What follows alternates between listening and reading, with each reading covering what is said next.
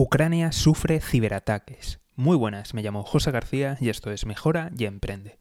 Hoy hablamos de los ciberataques que ha sufrido Ucrania. Resulta que unas horas después de que Putin anunciara que tropas volvían a sus bases, es decir, que se alían de, de, la frontera ucraniana y volvían a sus bases repartidas por Rusia, Ucrania ha empezado a sufrir ciberataques. Ciberataques que se han concentrado en webs del Ministerio de Defensa ucraniano y en los principales bancos. Y como te puedes imaginar, a estas alturas, pues todos imaginamos quién es el principal sospechoso, ¿verdad? Así que si unimos todo esto a que, por ejemplo, Estados Unidos y la inteligencia de la OTAN ha dicho que, que realmente Rusia aún sigue teniendo más de 150.000 tropas rodeando toda la frontera ucraniana, desde Bielorrusia hasta la frontera que tienen con Rusia, Crimea, incluso en el Mar Negro y en el Mar de Azor, pues la verdad es que nos preguntamos,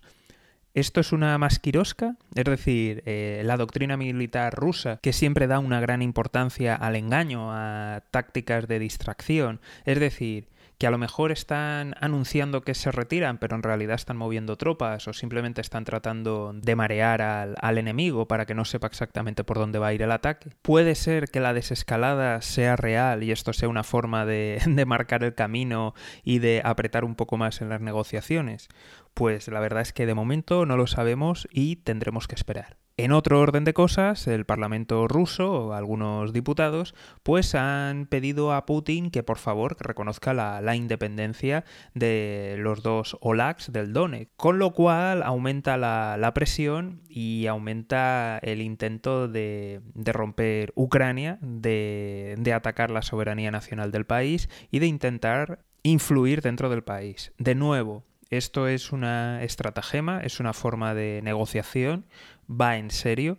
¿Qué está ocurriendo? Pues la verdad es que tendremos que, esperar y de momento estas son las, noticias estos son los hechos que, han ido pasando y algunas de, de, las dudas. Ahora turno para ti. ¿Tú qué piensas? ¿Piensas que esto ha acabado? ¿Que de verdad se va a llegar a un acuerdo? ¿Piensas que van a continuar las tensiones? ¿Que van a continuar los ciberataques?